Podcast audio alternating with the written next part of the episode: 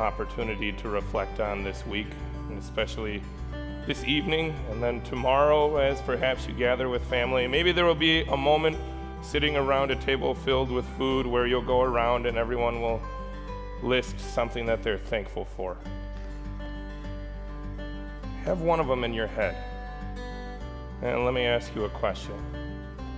Raise your hand if the thing that you're thankful for, that you're thinking about, is a gift that was given to you from God. All right, a lot of hands. Let's try this. Raise your hand up again if that gift you are thinking of that you're thankful for is one that God gave you after you had prayed to Him for it. Couple hands. Yeah.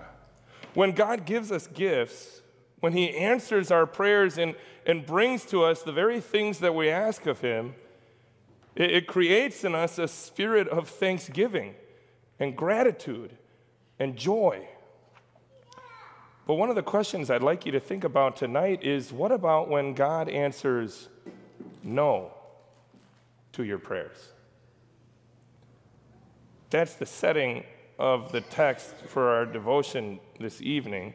We're looking at King David and a prayer that he prayed to God. It's a prayer that comes after David had gone to the Lord in prayer.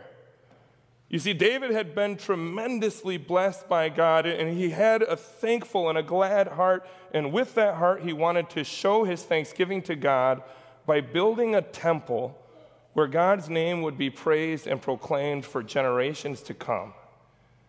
And he asked God for permission to build that building, and God told him, No. No, David, you are not the one to build that for me. That would actually be David's son, Solomon, who would be the one to build the building for the Lord. How do you feel when God brings a no answer to your prayer? David could have felt frustrated, angry, sad, hurt, disappointed. But it seems like he felt thankful and grateful. And so, my question for you tonight is even when God gives a no answer to our prayers, is it possible for us to still have thankful hearts and still have an attitude of thanksgiving? After God had told David no, we have our lesson for this evening 2 Samuel chapter 7, beginning with verse 18. King David went in and sat before the Lord, and he said, Who am I, sovereign Lord? And what is my family that you have brought me this far? And if this were not enough in your sight, sovereign Lord, you have also spoken about the future of the house of your servant. And this decree, sovereign Lord, is for a mere human what more can David say to you? For you know your servant, sovereign Lord. For the sake of your word and according to your will, you have done this great thing and made it known to your servant. How great you are, sovereign Lord. There is no one like you. There is no God but you, as we have heard with our own ears the word of the Lord. What is my family? David asked. How do we answer that question? We don't know that much about David's family, except that they owned some sheep. Right? What Jesse did, what his occupation was, I'm not sure, but we know this he wasn't a king. David's family was not one of royal descent. He was simply the youngest of eight boys whose job was to go out and take care of dad's sheep. David wrote in one of his Psalms Surely I was sinful at birth, sinful from the moment my mother conceived me, a testimony to the fact that his mother and father were sinful human beings.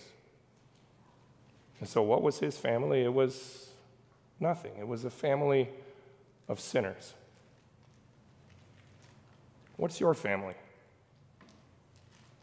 I think the list of people in the world who know anything about you or your families is a very small list. Is that accurate? You were born into this world, and I don't know every one of you here perfectly, but I'm making an assumption. You were born into this world, into an average, mundane American family. There is not a whole lot that you can lay claim to because of which family you are from. And like David, your family is made up of sinners. And so the moment you came into this world, you also were a sinner. And that's the next question. He put it first Who am I? Who was David?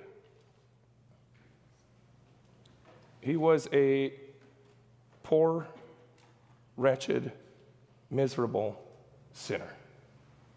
If you fast forward a couple chapters to 2 Samuel chapter 11, you can read about just how far King David was capable of falling. He was a sinner and he knew it. And he knew his God knew it. And so he knew that none of these blessings, none of these gifts that God had brought, into him, had brought to him were in any way deserved by him, but simply gifts of God's grace. Who are you? Is it fair to say that we wouldn't have to fast forward in your story to see the depths that you're capable of falling into? We could just maybe rewind what's already played out. You're sinful people, and you don't deserve any of the gifts that our God has brought into your lives. But despite of that, look at how far he has brought you. God had brought David a long way. From living out in the fields nearby of Bethlehem, keeping watch over his flocks at night, as shepherds there did for a really long time, apparently God plucked David and brought him to the battlefield where he was victorious over the giant Goliath. And God gave David victory in King Saul's army against the Philistines. And when King Saul turned against him and began hunting him, God kept him safe and protected him. And when King Saul died, God raised David up to be king after him. He handed all of David's enemies into his hands, gave him insurmountable success on the field of battle, delivered Jerusalem, the city of David, to him, gave him a palace, majestic and glorious, and provided a family for David that was filled with children. God brought David an awful long way and none of it was because of how great David was. But it was all a gift of God's grace. How far has God brought you? Let's back up a bit to the beginning of you. Not your birthday, not the day you were conceived, but back way before even that. In the beginning when God created the heavens and the earth. And He did it all those thousands of years ago with you in mind, a place where He could bring you so that He could begin a relationship with you. And when sin entered into the story and threatened to rob you away from Him, again, thousands of years before you were born, He stepped into his creation and went to the cross for you to redeem you from your sins. And then for the 2,000 years since then, he's been reigning from his throne, ruling over all things, directing your, your lineage, your ancestors, bringing them exactly where they are until the moment that your parents met. and then you were conceived and born.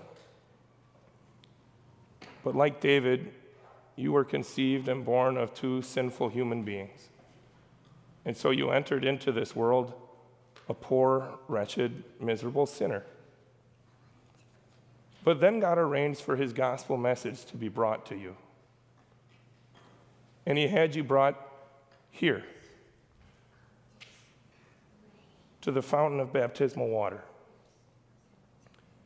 And he put his name on you, and he claimed you as his own, and he washed your sins away.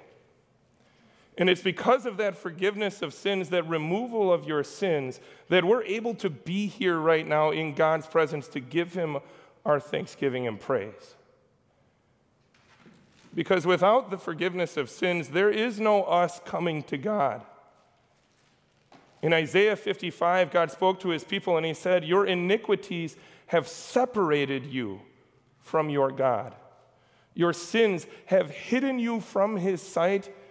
He has turned his face away from you so that he will not hear you. Without being united to Jesus through baptism, we can't even come to God to bring him our prayers. And God had a picture for that with his Old Testament people. In the temple, there was a vast curtain that separated the front of the temple from the rest of it, the, the most holy place from the holy place. And behind that curtain, in the most holy place, sat the Ark of the Covenant of God, the lid of which was fashioned into a throne, the mercy seat of God, where he came and was present in the midst of his people, but you could not go beyond that curtain. Because if you went past the curtain, you would die. Because sinful people cannot stand in the presence of a holy God and live. But when Jesus gave his life up for you on the cross, at the moment he said, It is finished, that curtain in the temple tore in two. Because what Jesus had accomplished was he had cleared the way for you to come into God's presence and to stand before him. Jesus took that barrier of your sin and he buried it with himself through his death on the cross. Our stories start to vary a little once we get to the font.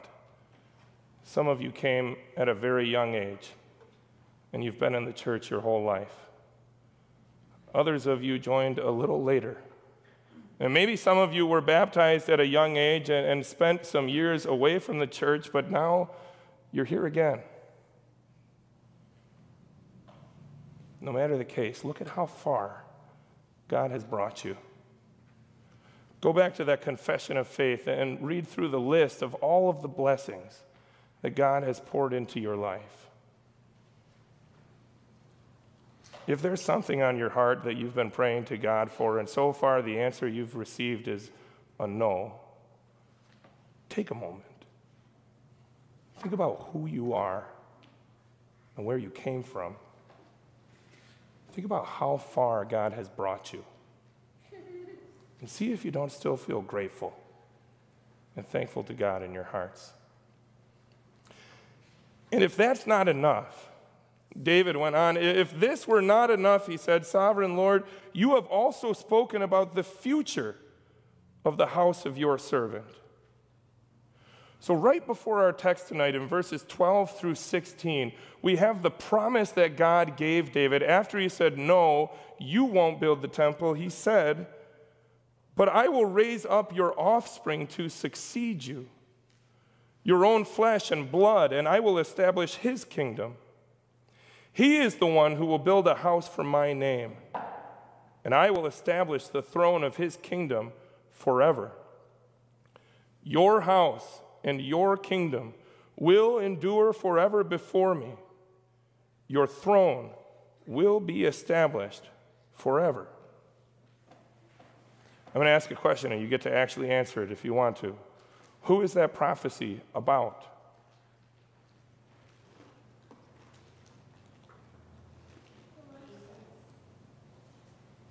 We can say Jesus.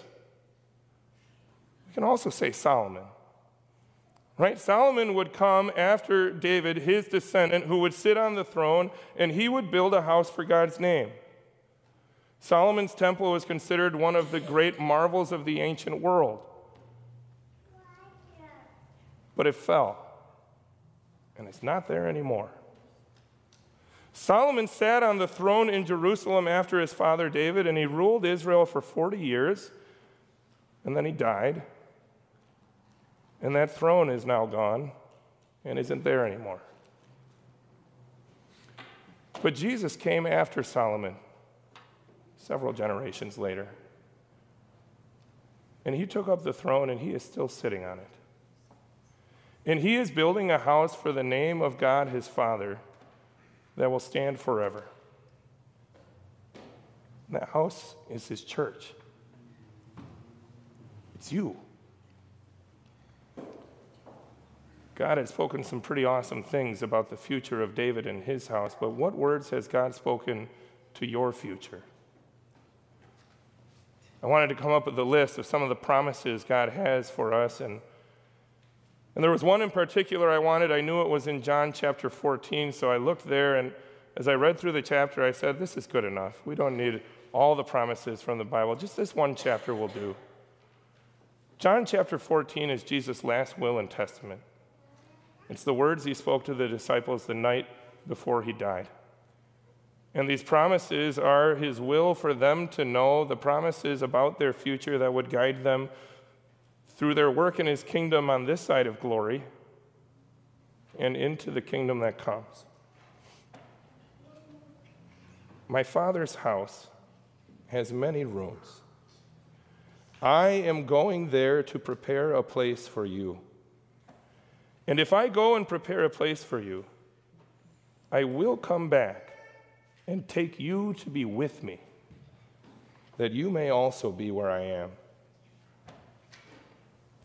I will do whatever you ask in my name, so that the Father may be glorified in the Son.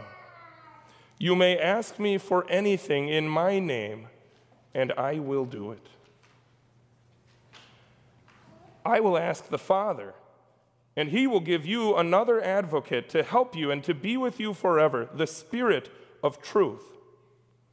He will teach you all things and will remind you of everything that I have said to you. I will not leave you as orphans. I will come to you.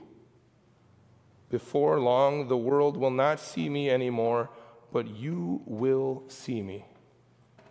And because I live, you also will live. Peace I leave with you. My peace I give you. I do not give to you as the world gives. Do not let your hearts be troubled, and do not be afraid. These are the promises that King Jesus has for you, a mere sinful human being. There will be times when we receive no as an answer to our prayers, like David did when he asked God if he could build a temple for him. But the beautiful thing about God's no answers is that while at first they might feel like they're depriving us of some kind of joy, in reality, they're bringing us much more than we had even asked for in the first place. When we come to Jesus and we pray in his name, which means trusting in him and leaving all things to his will, we pray acknowledging the fact that possibly, just possibly, the Lord God Almighty, who knows all things, knows better for us what's best for our lives than we do. And we trust Him to do what is best. So when you get a no answer to one of your prayers, take a moment. Remember who you are and where you came from, and how far your God has brought you. Remember the words He's spoken to you for your future, and where it is that He's taking you. And I trust that you will find ample cause for thanksgiving. Amen? Amen. Amen.